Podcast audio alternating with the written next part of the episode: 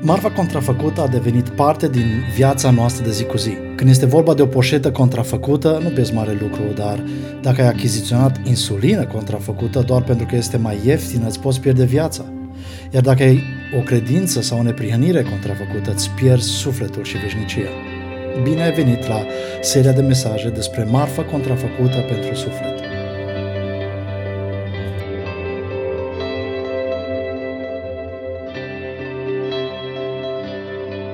Geneza, capitolul 3, de la versetul 1 la versetul 19. Șarpele era mai șiret decât toate fiarele câmpului pe care Domnul Dumnezeu le făcuse. El i-a spus femeii, a zis oare Dumnezeu să nu mâncați din orice pom din grădină? Putem să mâncăm din rodul pomilor din grădină, a răspuns femeia șarpelui, dar Dumnezeu a zis să nu mâncați din rodul pomului care este în mijlocul grădinii, nici să nu-l atingeți pentru că veți muri negreșit. Dar șarpele i-a zis femeii, nu veți muri nici de cum. Din potrivă, Dumnezeu știe că atunci când veți mânca din el, vi se vor deschide ochii și veți fi ca Dumnezeu, cunoscând binele și răul. Când a văzut că rodul pomului era bun de mâncat, plăcut de la înfățișare și de dorit să facă pe cineva înțelept, femeia a luat din rodul lui și a mâncat, a dat și soțului ei, care era cu ea și a mâncat și el. Atunci li s-au deschis ochii și au dat seama că sunt goi, au cusut la oaltă frunze de smochin și și-au făcut învelitor cu ele. Ei au auzit glasul Domnului Dumnezeu care umbla prin grădină în adierea murgului și s-au ascuns de Domnul Dumnezeu printre pomii din grădină, dar Domnul Dumnezeu l-a chemat pe Adam și a zis, unde ești? Am auzit glasul tău în grădină, a răspuns el, dar mi-a fost teamă pentru că eram gol, de aceea m-am ascuns. Dumnezeu l-a întrebat, cine ți-a spus că ești gol? Ai mâncat cumva din pomul din care ți-am poruncit să nu mănânci? Femeia pe care mi-ai dat-o ca să fie cu mine mi-a dat din pom și a mâncat, a răspuns Adam. Atunci Domnul Dumnezeu a zis femeii, ce ai făcut? Șarpele m-a înșelat și a mâncat, a răspuns femeia. Domnul Dumnezeu i-a zis șarpelui, pentru că ai făcut aceasta, blestemat ești între toate vitele și între toate animalele sălbatice. Pe pântece te vei târâ și vei mânca țărână toată viața. Voi pune dușmănie între tine și femeie, între sămânța ta și sămânța ei. Sămânța ei îți va zdrobi capul, iar tu îi vei zdrobi călcâiul. Femeia a zis, îți voi mări mult durerile nașterii, în durere vei naște copii, dorința ta va fi pentru soțul tău, iar el va stăpâni peste tine. Iar lui Adam i-a zis, pentru că ai ascultat de soția ta și ai mâncat din pomul din care îți poruncisem să nu mănânci, blestemat este pământul din cauza ta. Cu trudă îți vei lua hrana din el toată viața ta. Spini și mărăcini îți va da, iar tu vei mânca din plantele câmpului. Cu sudoarea frunții tale îți vei mânca pâinea până când te vei întoarce în pământ, pentru că din el ai fost luat. Căci țărână ești și în țărână te vei întoarce. Amin. Astăzi vom începe o serie nouă de mesaje intitulată Marfă contrafăcută. Ce este marfa contrafăcută? Un obiect ieftin care imită unul scump. Poșetele Louis Vuitton sunt produse de cunoscută casă de modă pariziană. Ele costă între 1500 și 5000 de dolari. Totuși, le puteți găsi online de la 64 de lei bucata. Marfa contrafăcută nu este doar mai ieftină decât originalul, ci pur și simplu nu este originalul. Când este vorba de poșetă contrafăcută, nu pierzi mare lucru. Dar dacă ai achiziționat insulină contrafăcută, doar pentru că este mai ieftină, îți poți pierde viața. Iar dacă ai o credință sau o neprihănire contrafăcută, îți pierzi sufletul și veșnicia. Marfa contrafăcută nu este doar mai ieftină, dar a ajuns să fie o marfă de care depinde milioane, dacă nu chiar miliarde de oameni. De la cei care trăiesc din producția de marfă contrafăcută, la cei ce trăiesc din distribuirea și comercializarea mărfii contrafăcute și până la cei ce cumpără marfa contrafăcută fără să ezite. Marfa contrafăcută a devenit un adevărat ecosistem global de care depinde probabil cea mai mare parte din omenire. Am să vă prezint imediat câteva argumente în privința aceasta, însă până atunci, este imposibil să nu faci paralela dintre marfa contrafăcută din viața materială a omului și marfa contrafăcută din viața spirituală. Este extrem de dificil să-ți dai seama cât este credința dracilor și cât este credința ca dar de la Dumnezeu în viața celor ce se numesc creștini. Degeaba îți place marfa spirituală contrafăcută, degeaba îți stă bine cu ea, degeaba este la modă, degeaba ți-o poți permite. Cu marfa contrafăcută În viața spirituală nu ai nicio garanție pentru viitorul tău, dar nici pentru prezentul relațiilor tale, a familiei, a carierei tale. Gândiți-vă la ce răspuns ați putea da la următoarea întrebare. Ce diferență s-ar vedea în bisericile România dacă dintr-o dată toți cei ce urmează să meargă la biserică duminică dimineață și-ar uita acasă credința contrafăcută, neprihănirea contrafăcută, Evanghelia contrafăcută. Ce ar fi diferit în acea duminică dimineață în biserici? Ce diferență s-ar vedea în timpul săptămânii în relațiile din familie, la școală, la locul de muncă, dacă am renunțat brusc la tot ce este fals în viața noastră spirituală, în inima noastră? Ce ar fi diferit în gestionarea conflictelor, temerilor, în gestionarea bolii sau a presiunii de la serviciu? Am urmărit recent un documentar, The Fake Trade, care prezenta China ca având cea mai mare industrie din lume în ce privește falsificarea produselor occidentale, de la piese auto, piese IT, Adidas, medicamente pentru tratarea cancerului, până la ouă, ciocolată și așa mai departe. Documentarul respectiv estimea că peste 8% din venitul comercial al Chinei este din producția de mărfuri contrafăcute. Nu pare mult 8, procente.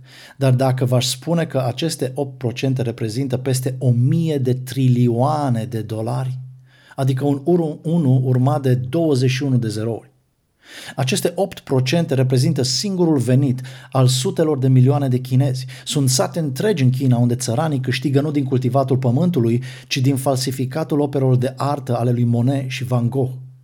În 40 de minute un țăran chinez pictează o reproducere după Van Gogh pe care o vinde mai apoi angro la un dolar bucata. Orașul Shenzhen a fost acum 40 de ani un simplu sat de pescari.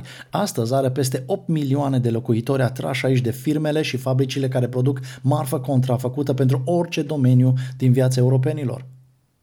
Expresia chinezărie nu se referă pur și simplu la produse din China, așa cum uh, noi numim ardelenisme, uh, curte școlaci sau expresia nonimă la el – Expresia chinezărie este folosită pentru un produs din China cărui preț, preț explică de ce nu există părere de rău pentru clientul care atunci când ajunge acasă constată că produsul cumpărat este deja stricat.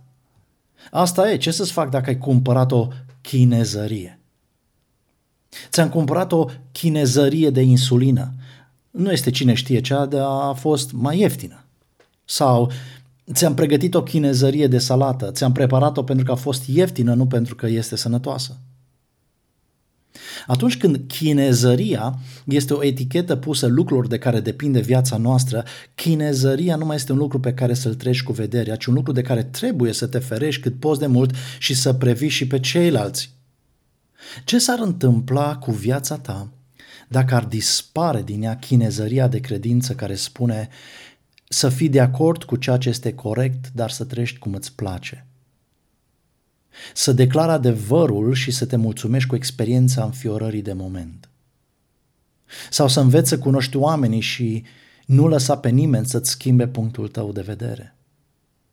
Ce s-ar întâmpla cu viața ta dacă ar dispare din ea chinezăria de neprihănire care se manifestă prin conformarea cu legea lui Dumnezeu, dar nu cu Dumnezeu care a dat legea?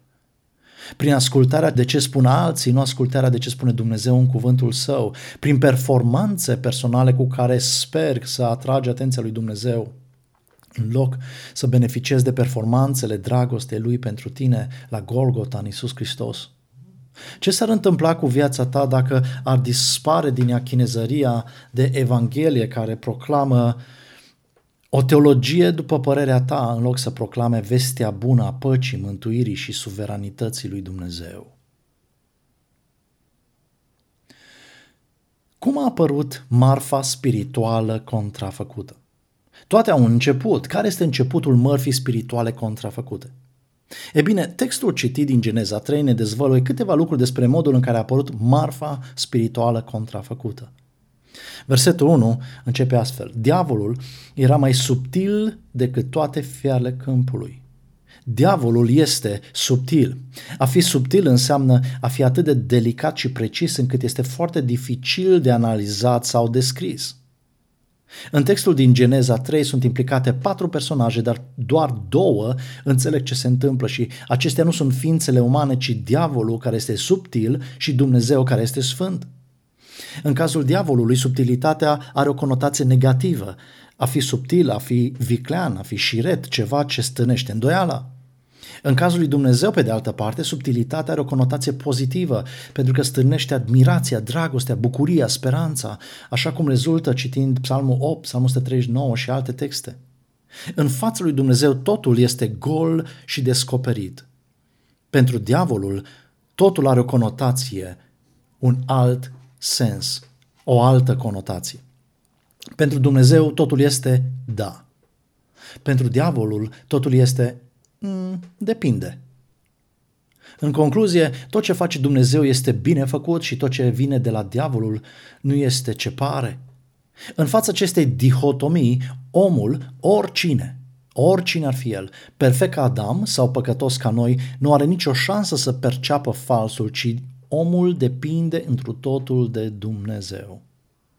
Mai mult, pe măsură ce omul va investiga tot mai detaliat, așa cum a făcut Eva, în starea ei de ființă umană perfectă, fără prejudecăți, nici nu-și va da seama când a pierdut orice șansă să înțeleagă nu doar ce se întâmplă, ci și ce îi se întâmplă. Subtilitatea înseamnă să oferi ceva de consecințele căruia nimeni, nimeni să nu se prindă până nu-i prea târziu. Și chiar și atunci, cauza, vina să fie dată și disputată între alții. Subtilitatea diavolului este cu atât mai periculoasă cu cât știe să aleagă locul unde să-ți ofere marfa sa contrafăcută. Locul în care ființa umană se așteaptă cel mai puțin, și anume în momentele de bucurie maximă sau din potrivă de tensiune maximă. Momentele pe care nu vrei să se mai termine niciodată sau momentele în care ai cea mai mare nevoie de încurajare și susținere. În cazul lui Adam și al Evei, în mijlocul celui mai frumos context de pe pământ, grădina Edenului. În cazul lui Isus Hristos, pe de altă parte, în mijlocul celui mai aspru loc de pe pământ, pustia. Iar în cazul nostru, în timpul concediului sau unei pauze, în ziua de salar sau la încasarea unei prime, când stai în biserică sau pe scaunul de invitat de onoare sau din potrivă, în momentele în care citești diagnosticul dat pe baza rezultatelor unor analize sau în momentul pierderii cuiva drag, în timpul ședinței în care afli că ești disponibilizat sau în timpul ședinței cu părinții, în momentul în care pierzi autobuzul sau pierzi cheile de la casă, când ești în boxa acuzaților sau în boxa condamnaților și așa mai departe. Problema nu este niciodată locul, ci subtilitatea cu care se folosește diavolul de orice loc pentru a-ți vinde marfa lui contrafăcută. De aceea, mănăstirile și bisericile nu sunt mai impenetrabile diavolului decât Edenul și Ghețimaniul. De asemenea, diavolul este subtil în alegerea lucrului pe care ți-l oferă ca marfă contrafăcută. Subtilitatea diavolului se regăsește în subtilitatea mărfurilor sale contrafăcute, lucruri alternative la ceea ce tânjește inima ta. Pentru Adam și Eva, oferta diavolului nu a fost o altă viață sau o altă grădină, ci aceeași viață, aceeași grădină, aceleași beneficii edenice, dar un alt Dumnezeu, unul mai mic, cam cât inima lor. Adam și Eva aveau nevoie de Dumnezeu, așa că diavolul a oferit o alternativă mai ieftină, dar mortală, și anume auto-îndumnezeirea. Pentru Adam și Eva, oferta diavolului nu a fost o relație mai strânsă cu Dumnezeu, ci o alternativă mai ieftină credința în ei înșiși. Adam și Eva aveau nevoie de credința în bunătatea, sfințenia, dragostea lui Dumnezeu, iar diavolul le-a oferit o alternativă mai ieftină, dar mortală, autodevenirea, credința în propria bunătate, propria sfințenie, propria dragoste, în propriile performanțe. Adam și Eva depindeau de inima lui Dumnezeu, așa că diavolul le-a oferit o variantă mai ieftină. Ascultă-ți inima ta, Diavolul este subtil prin modul în care îți oferă lucruri, experiențe, așteptări după mărimea inimii tale, fără să te prevină cât de mică și de bolnavă este inima ta și inima mea fără Dumnezeu.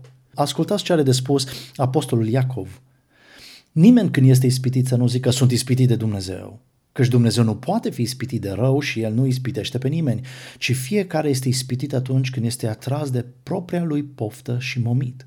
Atunci pofta concepe de naștere la păcat, iar păcatul odată înfăptuit dă naștere la moarte. Poftă, momire, păcat, moarte, experiențe obișnuite celui ce tânjește după Eden, dar care este echipat cu marfa contrafăcută a diavolului. Ba chiar și celui ce tânjește după Dumnezeu, dar care este îmbrăcat în garderoba smochinită a părerii de rău și rușinii că a fost prins. Ce vrem nu mai înseamnă dorința unei inimi care depinde de Dumnezeu, ci limbajul fals, chemarea de sirenă a inimii contrafăcute, acel ceva din noi definit de Dumnezeu ca fiind mai înșelătoare decât toate lucrurile și fără vindecare. Așa cum spune Dumnezeu în cartea lui Ieremia, capitolul 17, cu versetul 9. La o generație distanță de momentul injectării în omenirea mărfii contrafăcute a celui rău, în ajunul uciderii propriului său frate, Cain este atenționat de Dumnezeu. De ce te-ai mâniat și de ce ți s-a posomorât fața? Dacă faci ce este bine, oare nu vei fi primit? Dar dacă nu faci ce este bine, păcatul pândește la ușă. Dorința lui este să te domine, dar tu trebuie să-l stăpânești. E bine, în cazul lui Cain, păcatul care pândea a dominat și a dus la prima crimă din istoria omenirii. Apoi, în momentul de glorie a unei civilizații înfloritoare, rădăcinile performanțelor umane fără precedent sunt revelate de Dumnezeu ca fiind înfipte adânc în marfa contrafăcută a celui rău. În ajunul potopului. Domnul a văzut că răutatea omului era mare pe pământ și fiecare înclinație a gândurilor din mintea lui era tot timpul numai la rău. Sclipirile de-a lungul istoriei umane nu au avut de a face cu sondarea mai adâncă a inimii sau minții omului, ci cu revenirea la Dumnezeu, cu strigătul disperat al psalmistului, zidește în mine o inimă curată, Dumnezeule, și pune un duh nou și statornic înăuntrul meu. Dumnezeu a spus că va rezolva problema mărfii spirituale contrafăcute atunci când a promis le voi da o altă inimă și voi pune în ei un duh nou. Voi scoate inima de piatră din trupul lor și le voi da o inimă de carne ca astfel să urmeze hotărârile mele și totodată să păzească și să împlinească rânduielile mele. Ei vor fi poporul meu, iar eu voi fi Dumnezeul lor. Vestea bună este că în Isus Hristos promisiunea lui Dumnezeu s-a împlinit, problema inimii omului s-a rezolvat. Odată ce începi să strângi în inima ta învățătura lui Isus Hristos, cuvântul lui produce o reacție interioară la ceea ce este fals în inima noastră. Ceva începe să ardă acolo înăuntru, să cerceteze inima, să taie pe inimă, să pătrundă în inimă, să deschidă inima, să lărgească inima, să o transforme într-un loc plin de recunoștință, închinare și viață pentru Dumnezeu, o inimă plină de Duhul Domnului. Inima contrafăcută este înlocuită cu inima înnoită de prezența lui Hristos. Cum este inima ta? Cum reacționezi la cuvântul lui Dumnezeu? Cum reacționezi la jertfa lui Hristos, la învățăturile lui Hristos? Te lasă rece sau ceva se mișcă înăuntru tău? Ai tendința să te ascunzi, să te justifici, să te compari, să dai vina pe alții sau simți o tânjire puternică după a da lui tot ce e înăuntrul tău? Cine este mai mare în aceste momente inima ta sau Dumnezeu? Dacă ar fi să ai o inimă plăcută lui Dumnezeu, o inimă care nu-i contrafăcută, cum ar fi rugăciunea ta înălțată lui? Poate că ar suna ceva asemănător cu următoarea rugăciune. O Dumnezeule, fie ca Duhul tău să vorbească în mine pentru ca eu să vorbesc cu tine. N-am niciun merit, fie ca meritul lui Isus să-mi fie merit. Nu sunt vrednic, dar privesc spre mila ta plină de bunătate. Sunt plin de neputințe, dorințe, păcate. Tu ești plin de har. Îmi mărturisesc păcatul, cel pe care îl fac adeseori, păcatul făcut cu voia. Toate puterile trupului și ale sufletului îmi sunt pângărite. În adâncul firii mele găsesc un izvor de stricăciune. În, în ființa mea sunt hrube ale unor închipuiri spurcate. trec dintr-o daie odioasă într-alta, umblu printr-o țară nimănui a închipuirilor primejdioase, mă uit cercetător la tainele firii mele căzute. Sunt copleșit de rușine că sunt așa cum sunt. Nu am nici lăstari verzi, nici rod, doar spini și mărăcini. Nu sunt decât o frunză veștedă pe care o bate vântul. Trăiesc pustiu și neroditor, precum un copac iarna, păgubos, bun să fiu tăiat și aruncat pe foc. Doamne, oare vei mai avea milă de mine? Tu ai lovit cu putere în mândria mea, în Dumnezeul mincinos al sinelui meu. Iată-mă zăcând țândări la picioarele tale. Însă, tu mi-ai dat un alt învățător și domn, pe Fiul tău Isus, și acum inima mi s-a întors spre sfințenie, viața mea țâșnit precum săgeata din arc, să ți se supună cu totul. Ajută-mă ca în toate faptele să fug de păcat și să-mi smeresc mândria. Mântuiește-mă de iubirea de lume și de mândria vieții, de orice este firesc pentru omul căzut și lasă ca chipul lui Hristos să se vadă în mine în fiecare zi Dă-mă harul să-ți accept voia fără murmur și să-mi facă plăcere nu doar să fiu lucrat cu dalta cioplit și șlefuit, ci și să fiu rupt din vechea stâncă în care am fost rob de prea multă vreme și să fiu ridicat din carieră în aerul rarefiat al înălțimilor, unde să fiu zidit în Hristos pe vecie. Amin.